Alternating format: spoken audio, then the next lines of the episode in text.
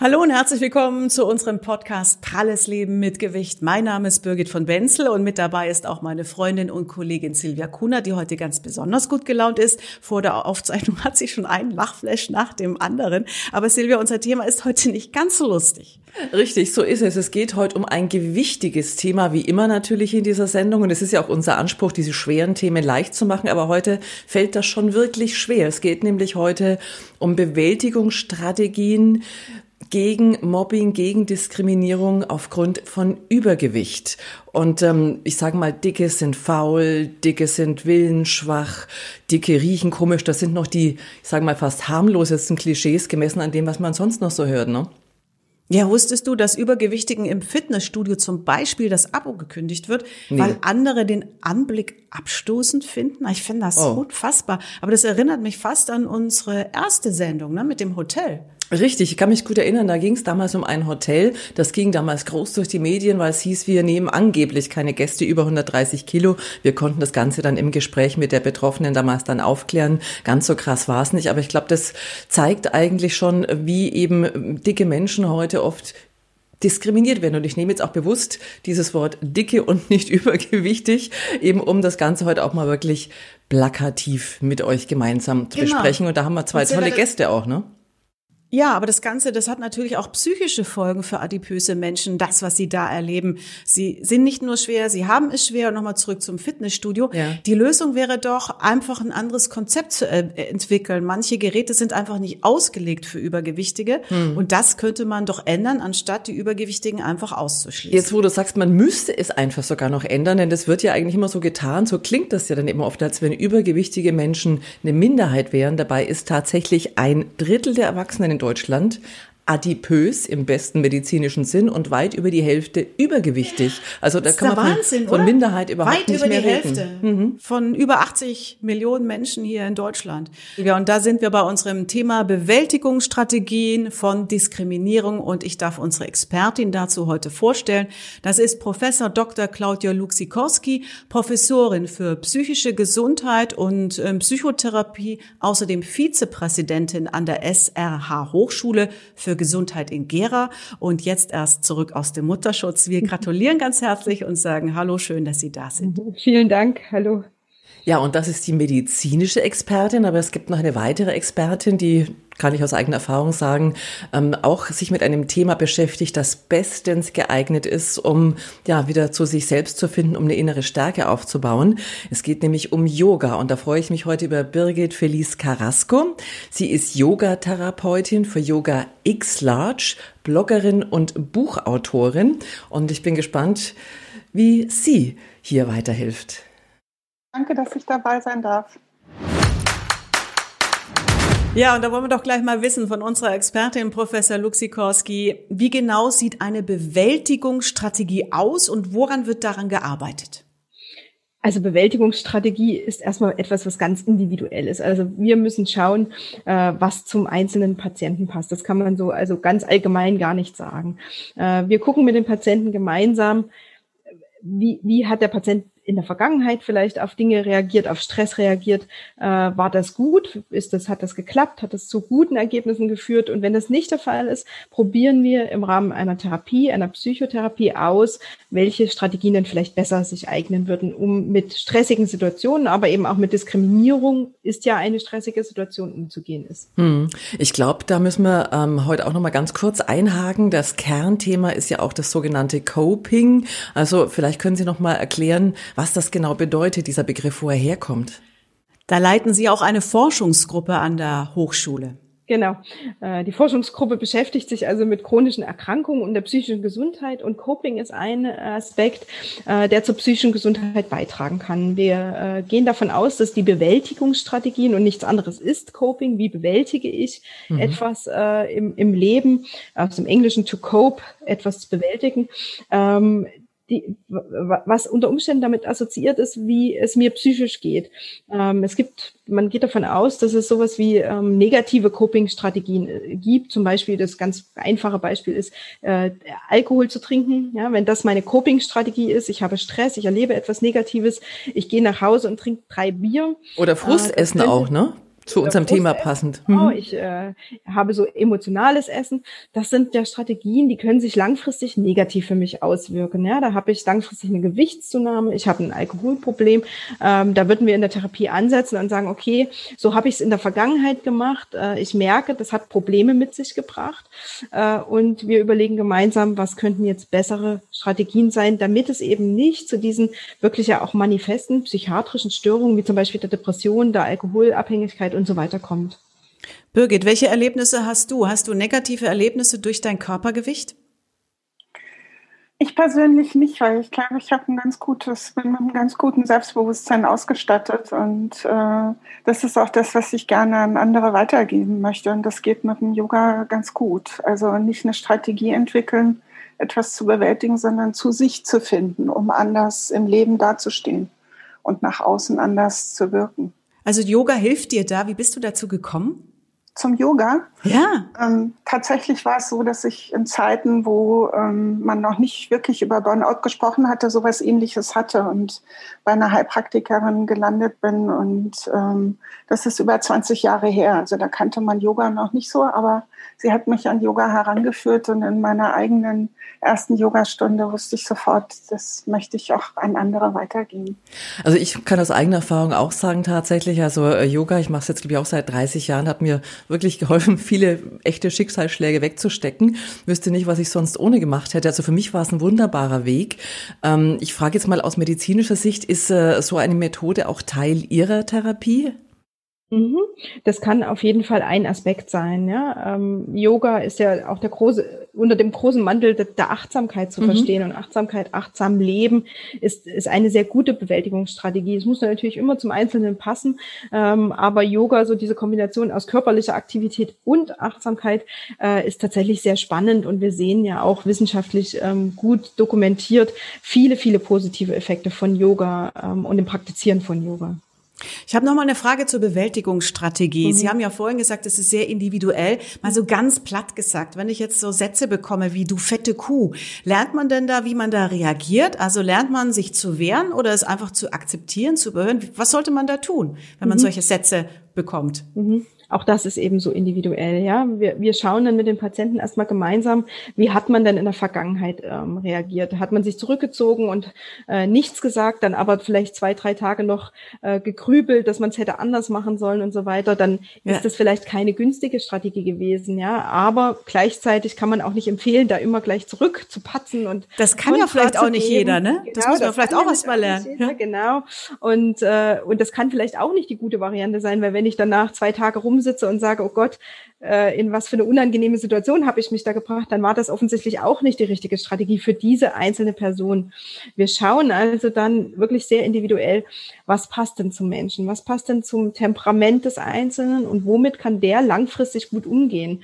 Beim Yoga würde man ja unter Umständen ja in die radikale Akzeptanz gehen, sagen, ja, Achtsamkeit auf mich, nicht auf den anderen ähm, und, und gar, gar nicht weiter sich mit diesem Thema auseinandersetzen. Und das sind Strategien, die kann man lernen. Ja, man kann also auch lernen, den Fokus äh, anders zu setzen. Das passiert aber auch nicht von heute auf morgen. Also es ist ja nicht so, dass ich mir vornehme, okay, ich ignoriere das jetzt einfach und dann klappt das irgendwie im Laufe der Zeit je, jeden Tag gleich gut, äh, sondern wir arbeiten da gemeinsam dran. Wir probieren auch verschiedene Strategien aus, so dass jeder dann äh, schrittweise hoffentlich zu einer findet, die in den meisten Situationen gut funktioniert. Und wenn sie es nicht tut, braucht man Strategien, um damit umzugehen. Eine tolle Strategie hatten Sie mir im Vorgespräch gesagt, mhm. weil ich, ich kenne das, man äh, überhört das und es ärgert einen so ewig. Mhm. Und dann haben Sie auch gesagt, ach, wenn man irgendwie was Schlechtes erfahren hat, sich was Gutes tun. Und dann habe mhm. ich gedacht, Mensch, das habe ich auch schon mal gemacht. Da habe ich mir mhm. selber Blumen gekauft und dann mhm. ging es mir schon besser. Ja, ja also ja. sind solche Tricks, um, um ja. zu gucken, eben was demjenigen individuell gut tut. Sehr schön. Ähm, jetzt muss man natürlich sagen, Sie haben es gerade so schön gesagt, das dauert ein bisschen und jeder mhm. muss da für sich so seinen Weg finden. Also man kann keinen Schalter umlegen, es ist alles sehr individuell, weil wir Menschen sind ja auch alle ganz unterschiedlich. Ähm, jetzt würde ich gerne mal unsere Yoga-Expertin dazu ansprechen, für die, die sie nicht sehen können, die unseren Podcast also hören.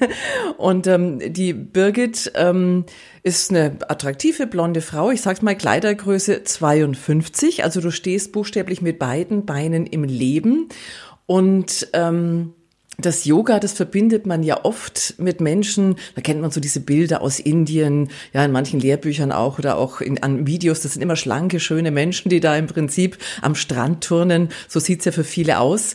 Ähm, aber wie ist das dann eben für Übergewichtige geeignet? Ist das denn dann überhaupt eine Methode? Weil ich könnte mir vorstellen, das schreckt viele ab.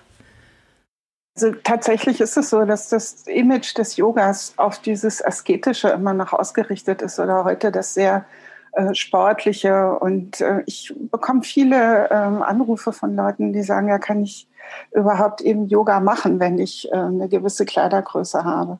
Und ich nenne das Yoga, was ich anbiete, ja wirklich ähm, explizit Yoga für Dicke, weil ich finde, dass dick genauso ein Adjektiv wie dünn ist. Und das sind beides keine keine äh, Beleidigung, wogegen dürr und fett, also fette Kuh, das geht natürlich nicht. Aber es ist, äh, äh, wenn überhaupt irgendwas für Dicke geeignet ist, um sich selber besser kennenzulernen und äh, ihren Körper lieben zu lernen, dann ist es eben das Yoga. Man muss natürlich das, was an Yoga bekannt ist, die Asanas, die Körperübungen, die gemacht werden, ähm, langsam aufbauen. Man muss bestimmte Sachen berücksichtigen, weil natürlich die Gelenke ähm, bei dünnen nicht so sehr belastet werden wie bei dicken. Aber man kann alle Asanas entsprechend variieren. Und das Tolle ist eben, dass die Menschen, die, die äh, Yoga machen, ein ganz anderes Körpergefühl bekommen. Die finden es nämlich ganz plötzlich, äh, kennen sich plötzlich ganz anders, weil sie mit äh, den Händen an die Füße kommen und sich drehen können und flexibler sind wie mancher dünner. Ja, oder ist dünner, so. die ich schon unterrichtet habe. Yoga ist ja, also ich komme vom Leistungssport, Birgit, und ich mache auch Yoga. Und äh, viele denken, ja, Yoga, das ist irgendwie gar nicht anstrengend. Äh, also im Gegenteil, das muss man erst mal gemacht haben, ja. Ist wirklich was ganz Tolles, aber äh, ich finde manche Übungen eben auch schwierig und ich komme vom Leistungssport. Und ich glaube, äh, mit einer gewissen Körperfülle kann man nicht alle Übungen machen. Ja, und du, du aber Birgit, das ist ja auch nicht der ja? Sinn beim Yoga. Da wird mir die nein, andere nein, Birgit wahrscheinlich aber beipflichten. So spannend. Ne? Das Was Yoga ist, so ist kein Sport, Birgit. Yoga ist, das ist eben diese Verbindung Körper und Seele. Ne? Da, da sind wir schon in der Silvia, Diskussion. Jetzt lass mich mal ausreden. nein. Das Spannende ist, dass äh, wie Birgit das äh, äh, schlanken Trainern beibringt, äh, wie sie ähm, auf ähm, Übergewichtige eingeht. Wie machst du das, Birgit? Also äh, grundsätzlich äh, finde ich es total witzig, dass sofort Yoga immer wieder in den Bereich des Sport und des Leistungsdenken gebracht wird. Tatsächlich ist es natürlich auch so, dass ähm, also viele große Yoga-Studios weltweit, äh, Ketten sozusagen, da geht es auch darum, wer kann die größte und beste Akrobatik. Das ist aber eigentlich nicht der Weg des Yogas. Also das habe ich aber äh, auch nicht gesagt. Ich habe nur gesagt, nee. ich komme vom Leistungssport. Ja. also ich mache es für Entspannung und für Dehnung und für meinen Rücken. Und ich finde es toll. Ich wollte nur sagen, sagen, das ist nicht La Paloma. Das, ich finde es auch äh, teilweise schwierig, ja. Also, also die, diese Übung zu machen. Ja, und ich, ich als Sportlerin kann das beurteilen, weil viele denken, das ja. ist eben kein, gar nichts. Das ist kein Sport, das ist so ein bisschen dehnen und ich habe was gemacht. Nee, es ist nee, schon es richtig ist gut. definitiv nicht nur rumliegen, was eben viele Männer auch immer denken, so umtönen und, und rumliegen. Das ist durchaus ähm, sehr anstrengend. Aber um auf deine Frage zurückzukommen, wie ich Yogalehrern äh, beibringe, dass sie eben halt, und das ist ein ganz wichtiges Thema, eben äh, nicht mehr äh, in ihren Yoga-Klassen Menschen diskriminieren müssen, die dick sind, weil sie einfach überfordert sind damit, mit ihnen umzugehen. Und äh, der erste äh, Ansatz ist auf alle Fälle von eben diesem, deswegen habe ich das ähm, aufgenommen, von diesem Leistungsdenken äh, wegzugehen, zu sagen, wo sind eigentlich die Heilwirkungen der einzelnen Übungen, die wir machen? Ganz einfaches Beispiel, ähm, die Rücken, äh, eine, eine Rückendehnung und wie kann ich die bei jemandem erreichen, bei einer Frau zum Beispiel erreichen, die einen großen Busen, dicken Bauch hat. Die kann sich im Sitzen natürlich nicht einfach so auf die Knie nach unten fallen lassen. Wenn aber die Beine zum Beispiel äh, gegrätscht werden, dass der Bauch Platz hat, kommt man auch sehr weit nach vorne und kommt auch mit den Händen an die Füße. Das ist jetzt nur ein einfaches Beispiel. Ja, nur damit die das erfahren, lässt du die ausstopfen. Du stopfst den Kissen da rein, ne? So mache ich das. Also wenn ja. ich bilde, ich bilde dicke, Men ich bilde ja. dicke Menschen als Yogalehrer aus und wenn dünne zur Weiterbildung kommen, die schon Yogalehrer sind, rein. dann kriegen die Kissen rein und sind völlig erstaunt, dass sie sich plötzlich nicht mehr so bewegen können, wie sie das gewöhnt sind. Ja. Großartig. Und das ist sehr, ist ein sehr großer Aha-Effekt. Ich glaube, das ist ja auch der Weg des Yoga, dass ein guter Lehrer oder eine gute Lehrerin eben für jeden die, die richtige Übung findet oder beziehungsweise den richtigen Zugang zu einer Übung findet. Ich würde jetzt gerne noch mal auf unser Thema Stress zurückkommen im Zusammenhang eben mit Übergewicht und Strategien damit umzugehen. Ähm, da würde ich gerne unsere medizinische Expertin dazu wieder ansprechen. Man hört ja auch sehr oft in diesem Kontext von dem sogenannten Cushing-Syndrom. Was ist das denn bitte? Das Cushing-Syndrom ist äh, ein sehr medizinischer Begriff, ähm, den kennt man vor allen Dingen nach Medikamentengabe. Ähm, da bekommen also äh, Patienten Medikamente, äh, Steroide zum Beispiel, und äh, da, da überreagiert der Körper. Das sieht man dann, man kriegt dann so ein ganz rundes Gesicht. Ähm, ja, und da kommt das so her, von einem Herrn Cushing bekannt, äh, benannt. Ähm, und genau, was, was würden Sie zum Cushing-Syndrom konkret wissen wollen? Ähm, Sie haben es ja gerade vorhin gesagt, ist, man hört das sehr oft, diesen, diesen Begriff. Eben, Sie haben gerade gesagt, seit einiger ja, Zeit, man ja, kennt es ja. auch eben, weil Menschen mit, ich sag mal, aufgedunsenen Gesichtern, ne, genau. die ähm, die haben dann oft dieses Thema und die haben vorhin im Vorgespräch auch mal das Wort Cortisol eben erwähnt. Das mhm. kennen wir ja auch ah. schon aus dieser mhm. Sendung, dieses böse Stresshormon. Ja. Ja. Ähm, und das macht ja dann auch wieder dick quasi, ne? Das genau, Cortisol genau, an genau. sich. Und das, wie hängt das mit dem Cushing zusammen? Genau. Äh, so, so klar kann man es gar nicht sagen. Also ich, ich versuche es mal zu trennen. Das eine ist also klassisches Cushing durch Medikamente, da kriegen sie das Cortison mit N hinten, ne? nicht das Cortisol, sondern haben sie Cortison und da ähm, entsteht das so. Das andere, was sie ansprechen, ist das Thema Cortisol äh, und Stresshormon. Und äh, da wissen wir, dass Stigmatisierung und Diskriminierung zu einer erhöhten Cortisolausschüttung führt. Das ist ein Stressor, ja. Der Stressor, ich werde abgewertet, äh, mein Körper geht in so einen Kampf. Äh, oder Fluchtmodus mhm. evolutionär, schüttet Cortisol aus. Ähm, und wenn diese stressige Situation dann vorbei ist, äh, sinkt der Cortisol-Level wieder. Das heißt, ähm, wir haben äh, oft dann das Phänomen, dass die Patienten oder die, die Betroffenen an der Stelle wieder gerne essen wollen. Der Körper ruft danach, die Reserven wieder äh, zu füllen. Und dann kommen wir so in dieses äh, Stressessen, ähm, Bewältigungsessen rein, was natürlich dann wiederum mit einer erhöhten Gewichtszunahme verbunden sein kann. Wann, wann, wann kommen denn eigentlich die Menschen zu Ihnen? Wie groß ist da der Leidensdruck schon und wie viele Sitzungen braucht man denn dann? Mhm. Also ich sehe Patienten vor allen Dingen dann, wenn sie äh, in unser ähm, Behandlungszentrum in Gera kommen äh, und sich für ein äh, Therapieprogramm interessieren ähm, und Gewicht abnehmen wollen. Ähm, der Leidensdruck ist dann häufig schon sehr groß, dass man sagt, okay, ich bin, ich bin eigentlich schon lange auf der Suche nach Lösungen oder nach Möglichkeiten, Gewicht zu reduzieren, habe schon ganz viel probiert und bin nun das erste Mal in so einem strukturierten Zentrum.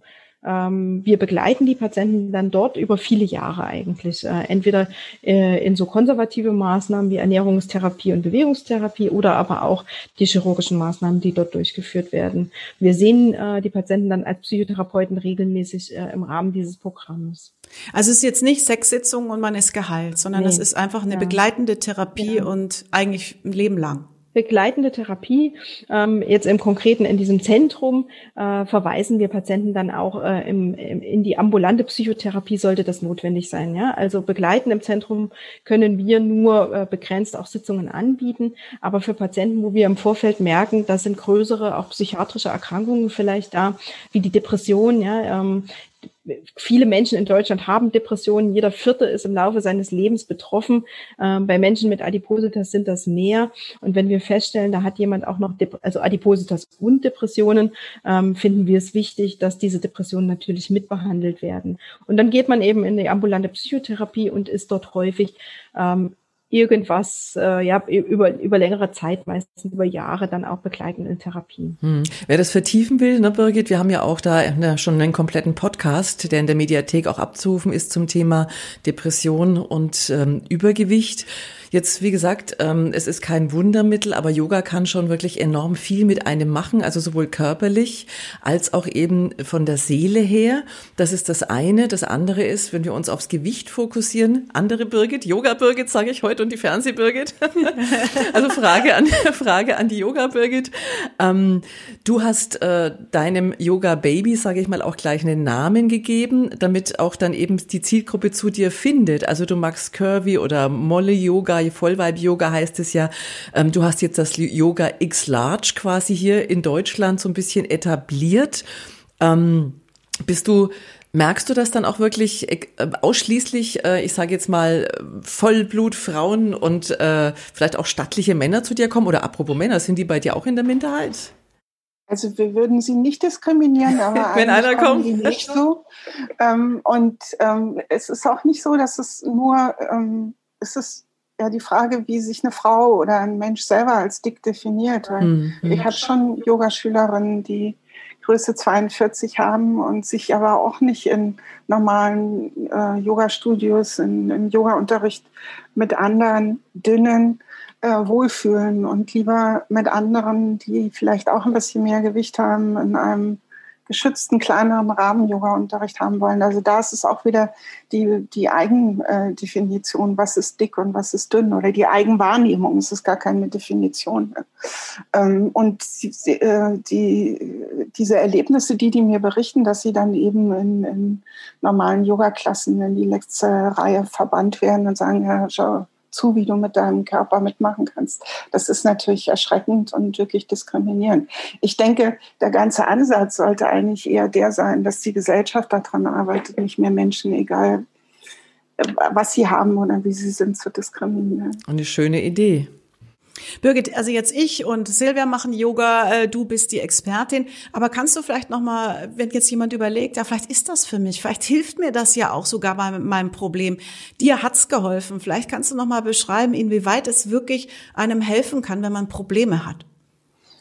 Ich denke, dass so wie die ähm, äh, Frau Professorin das auch beschrieben hat, natürlich für viele ein großes Problem ist, dick zu sein. Also abgesehen davon, dass die gesellschaftliche Akzeptanz nicht da ist, dass es keine schöne oder nicht so viel Kleidung gibt. Ihr habt ja die Anna Scholz auch interviewt. Und, ähm, aber manche äh, möchten einfach über einen Weg, sich selber kennenzulernen, dann vielleicht auch abnehmen. Also Yoga kann schon auch ein Einstieg sein, ich vertrete die Meinung, wenn du nicht jeden Zentimeter an dir liebst, dann kannst du ihn auch nicht verändern. Ja?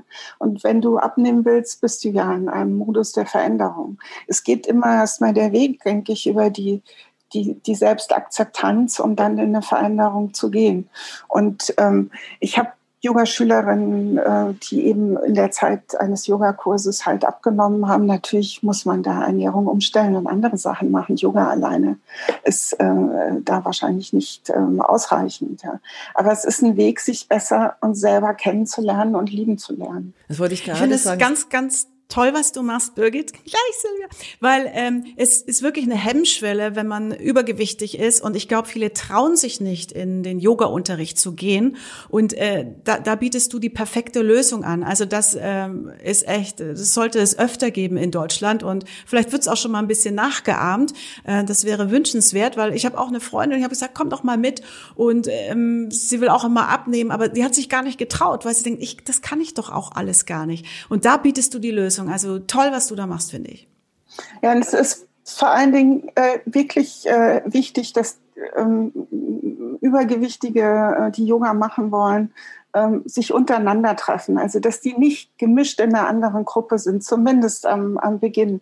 Und da würde ich wirklich jeden Yoga-Lehrenden raten, sich dahingehend ein bisschen fortbilden zu lassen, weil ich versuche ein Netzwerk über Deutschland aufzubauen, dass überall Yoga X-Latch eben angeboten werden kann. Und da braucht man ein bisschen Vorkenntnis für. Und ihr habt ja vorhin selber gesagt, über, die, über, über der Hälfte der deutschen Bundesbürger sind übergewichtig. Das ist eine riesen Zielgruppe. Ja ist ja auch ein wirtschaftlicher Faktor für jedes Yoga-Studio. Definitiv, also ein guter Ansatz, den man vielleicht aufgreifen sollte. Vielleicht, ich könnte mir vorstellen, hören und sehen uns jetzt vielleicht Interessierte zu. Vielleicht geht da was künftig. Ich wollte aber noch kurz sagen zum Thema Yoga und Abnehmen. Ähm, da gibt es auch übrigens interessante Studien dazu. Tatsächlich, wenn man zweimal in der Woche regelmäßig über Jahre hinweg Yoga macht, da gibt es Untersuchungen, dann nimmt man angeblich auch so im Schnitt im Jahr um die zwei Kilo ab.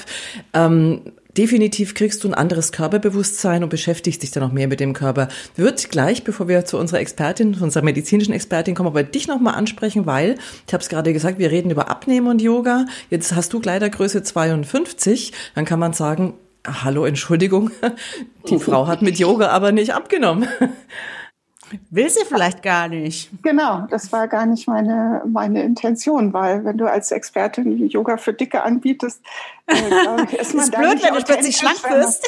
Nee, nee, das nicht. Aber ähm, die Möglichkeit besteht auf alle Fälle, genauso wie bei jedem anderen Sport. Wir bauen Muskeln auf, ja, und damit baut man natürlich meistens auch ähm, Fettgewebe ab. Also es, äh, wie Birgit äh, äh, vorhin eben sagte, ähm, ist da im Yoga natürlich auch ein gewisser Leistungsaspekt und eine gewisse Anstrengung da, die dann auch tatsächlich die Teilnehmer in meinen Kursen halt stolz machen, die sagen, ich habe jetzt das bewältigt. Also ich kann jetzt was, was ich vorher nicht konnte. Ja, es hat auch so pragmatische Ansätze wie ähm, keine als Dicker keine Angst mehr vom Fallen zu haben, weil man nicht mehr von unten nach oben kommt, meint. Also all diese Sachen von oben nach unten ähm, zu kommen oder eben mit dem Körper bewusster umzugehen, sowas wie Schuhe zubinden, das kann jemand, der Yoga macht, ganz einfach. Und ich kann nur wieder nochmal sagen, äh, das kann so mancher äh, Dünner eigentlich nicht.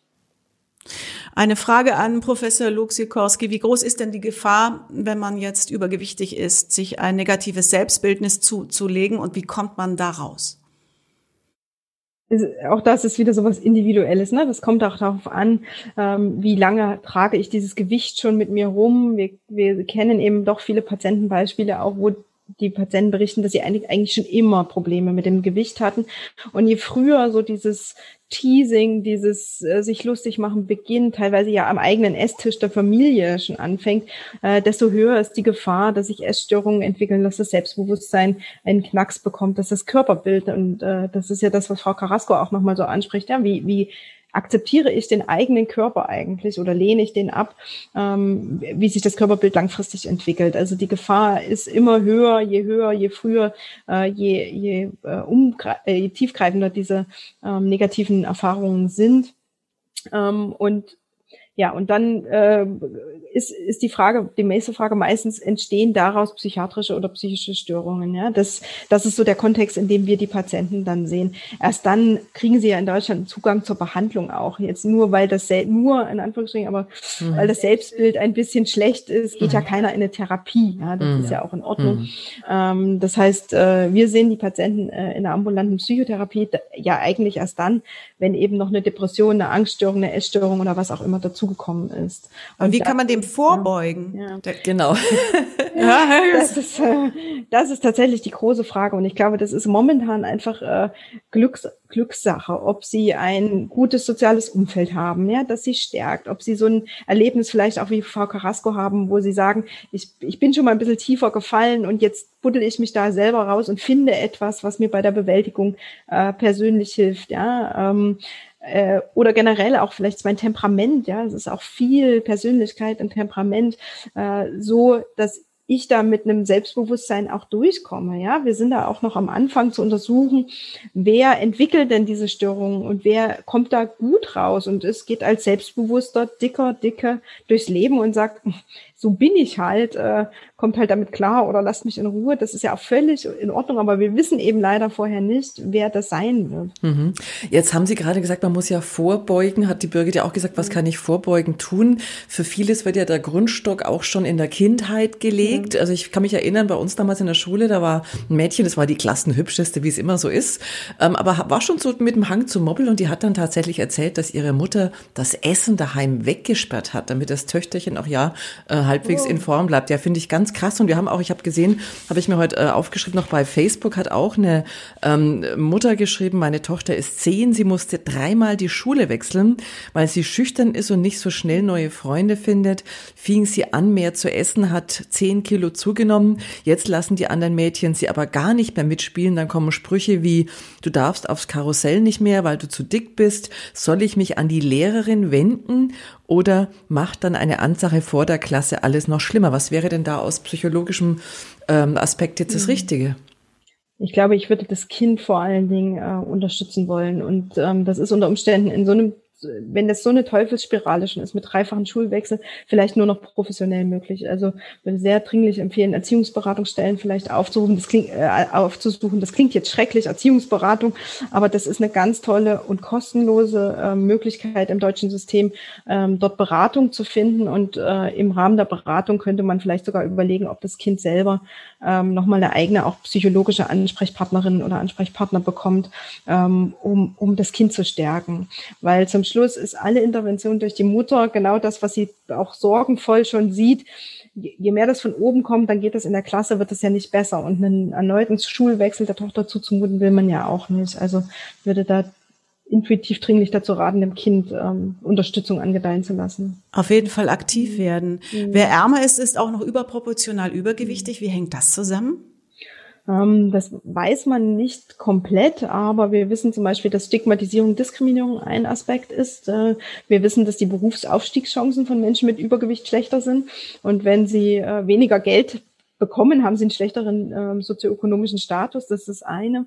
Äh, international weiß man aber auch, dass das Thema Food Insecurity, also das, die Unsicherheit, ob ich genug zu essen habe, ob ich meine Familie gut durchbringen kann, äh, eine Rolle spielt. Und jetzt kann man ja sagen, in Deutschland, es gibt ja zumindest eine Grundsicherung, hier muss ja keiner hungern, wird ja immer gesagt. Ja, aber wenn Sie äh, mit äh, betroffenen Familien sprechen, hören Sie, dass der Stress der Armut dort doch immer auch ein Thema ist. Äh, die Waschmaschine geht kaputt, Sie wissen nicht, wo Sie eine neue herkriegen, das Kind soll auf Klassenfahrt, Sie wissen nicht, ob Sie das bezahlen zahlen können. Sie drehen sich eigentlich die ganze Zeit um das Thema, äh, habe ich genug Geld für, für diese Dinge? Äh, und das macht Stress. Und äh, wir haben über Cortisol gesprochen. Das könnte ein Faktor sein, warum ähm, eben auch die Metabolik dieser Menschen sich verändert und äh, langfristig auch Übergewicht befördert. Jetzt ist es ja so, ähm, Sie haben es gerade gesagt, ähm, viele dieser Menschen haben auch eben oft wirtschaftlich dann Probleme. Das heißt, es ist kein Geld im Haus, auch dann eben vielleicht, um Sportangebote wahrzunehmen oder so wie Yoga ja. zum Beispiel. Ja. Manches ähm, kann man ja auf Kasse, auf Krankenkasse bekommen. Also es gibt ja ausgebildete ähm, für verschiedene Sportarten, jetzt nicht nur für Yoga, ähm, wo ähm, die Kasse dann was dazu zahlt. Können Sie den Menschen irgendwas in die Hand geben? Gibt es da irgendwie Tipps, dass man eben auch die Schichten, die vielleicht jetzt eben wirtschaftlich nicht so die Möglichkeit haben, ein professionelles Bewegungsangebot oder Entspannungsangebot in Anspruch zu nehmen, gibt es für die auch irgendwelche Hilfen?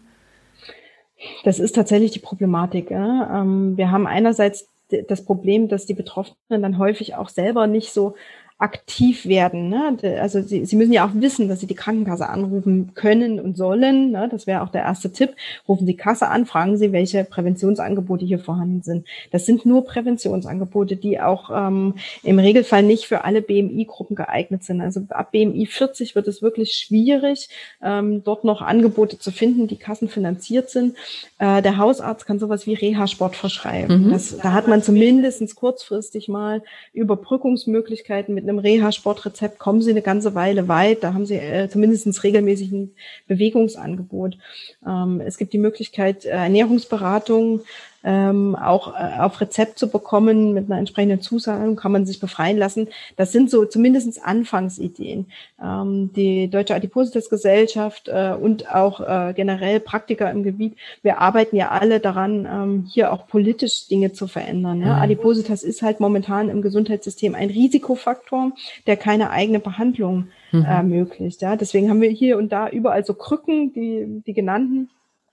Aber ein gutes kassenfinanziertes Therapieangebot fehlt einfach wirklich dringlich. Birgit, wenn du jetzt jemanden motiviert hast von unseren Zuhörern und die sagen, Mensch, das möchte ich jetzt auch mal probieren, eine tolle Sache, was du da anbietest. Wie oft sollte man, wenn man anfängt, in der Woche Yoga machen? Also ein, zwei Mal auf alle Fälle. Einfach um einzusteigen, weil man kriegt dann wirklich ganz gut äh, schnell Fortschritte. Erfolgserlebnisse ist ja auch ein wichtiges Thema. Und übrigens, wenn ich das noch ergänzen darf, es gibt ja äh, Yoga-Kurse auch über Volkshochschulen. Aber mir ist keine Volkshochschule in Deutschland bekannt, die Yoga für Dicke anbietet. Also das wäre auch noch was, wo wir dran arbeiten könnten. Bist du jetzt die Einzige, die das anbietet für Dicke oder kann man googeln und vielleicht in seiner Umgebung was finden? Es gibt wenige und äh, die, die ich ausgebildet habe, äh, die ähm, sind natürlich auch in verschiedenen Regionen da, aber es ist längst kein flächendeckendes Netz. Ja. Und äh, in den normalen Yoga-Studios äh, werden auch meistens keine expliziten Kurse dazu angeboten. Leider. Also über dich gibt es auch mehr im Internet, wenn man mehr über dich wissen will genau, und wo du bist. Auf meiner Seite kann man dann eben auch äh, Leute oder über Kontakt zu mir Leute finden äh, in der Region. Also ich muss noch ein, zwei Ausbildungsjahrgänge machen, aber ich glaube, dann habe ich zumindest in jedem Bundesland jemanden. Also es ist immer das Beste, selber aktiv zu werden, aber manchen fällt es ja schwer. Jetzt, ähm, Frau Luxikorski, jetzt habe ich irgendwo gehört von neuen therapeutischen Ansätzen, also eine Coping School, dass ich lerne, wie ich mit Bewältigungsstrategie, also umzugehen, oder Stressimpfungstraining. Also das findest du spannend, ne? Sehen ja. Wäre was für dich. ich bin doch nie gestresst. Hallo. Genau, aber aber gibt es sowas? Wäre ja schön, so die, die Spritze, zack, wie gegen die Grippe, mich gegen Stress impfen genau. lassen. ich muss es so hier oben ansetzen, die Spritze, glaube ich. Ne? Die Festplatte soll neu programmiert werden. Ja, gerne. Ja, ich glaube, äh, die, die, all, all diese Angebote sind so im Rahmen der Prävention, auch das über die Krankenkasse. Aber gibt's sowas jetzt? Ich würde gar nicht, oder ist das jetzt einfach nur so ein Medienschlagwort?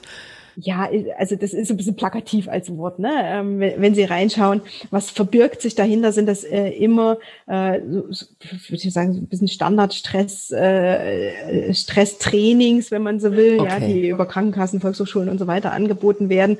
Ähm, Mindfulness-based Stress Reduction ist so ein äh, Schlagwort auch, was man da vielleicht öfter hört, äh, die achtsamkeitsbasierte äh, Stressreduktion. Das sind tolle Angebote, die sind hocheffektiv, äh, sie äh, anzuleiten, mit Stress umzugehen, andere Aspekte zum Thema Stress auch kennenzulernen. Ähm, Im Regelfall über die Krankenkassen tatsächlich gut angeboten, gibt es auch online und so weiter. Schadet nichts. Ne, kann man gut machen, äh, vielleicht neue Aspekte für sich ausprobieren, aber so, sobald das Ganze irgendwie pathologischer wird, ne, weil ich, ich merke, ich komme nicht aus dem Bett, ich merke, äh, mir fehlt der Antrieb für alles Schöne im Leben, das sind dann immer so äh, Punkte, wo wir sagen, da, da muss dann der Übergang aber auch in die ambulante richtige Psychotherapie erfolgen. Mhm.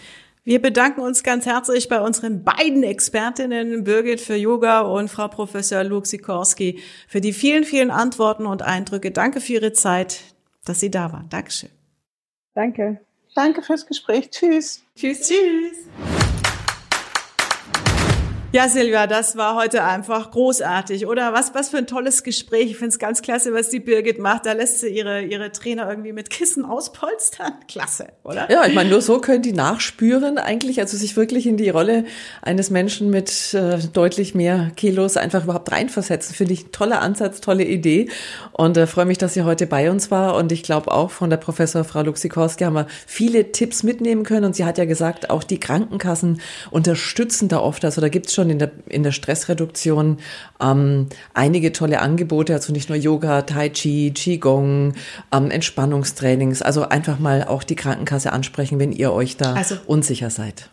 Genau, also Sport kann helfen, Yoga kann kann es äh, äh, ein Weg sein, aber ähm, die Frau Professorin hat uns so viele andere Sachen an die mhm. Hand gegeben, dass man sich mal selber ausprobiert, wenn man ja. irgendwie einen dummen Text bekommt, vielleicht was man noch nie gemacht hat, nämlich zurückpumpen, ja, also was mir jetzt auch schwer fällt, ich schluck's und ärgere mich ewig, okay. ja, da geht's mir nicht gut, okay, also ähm, dann einfach mal zurückpumpen, einfach mal ausprobieren oder sich was Gutes tun, also das fand ich ganz ganz toll, dass man sich selber noch mal vielleicht ausprobiert und andere Wege geht, bevor man vielleicht in eine Depression Depression kommt oder bevor es eben so schlimm wird, dass man eben ärztliche Hilfe braucht. Ja, wobei beim Gutes tun, muss ich jetzt einfach nochmal sagen, musst du wieder aufpassen. Du hast hier Blumen Nicht gekauft. du mit deinem Kuchen. Das wollte ich gerade sagen. Ja, bei mir ist es dann wirklich so, ähm, Frust ist gleich dann entweder, ja, schöne Torte, Pizza, irgend sowas. Also da muss man dann aufpassen, dann sind wir ganz schnell wieder im Übergewicht und dann ist es so ein Teufelskreis. Aber geh doch einfach zum Yoga oder mach Yoga, dann tust du dir auch was Gutes. Mach ich ja Zum Beispiel. Auch. Ich, ich mache es ja schon so lange. Gesagt, also mir, oder probier's mal so, wie es ich mache. Ich kaufe mir Blumen.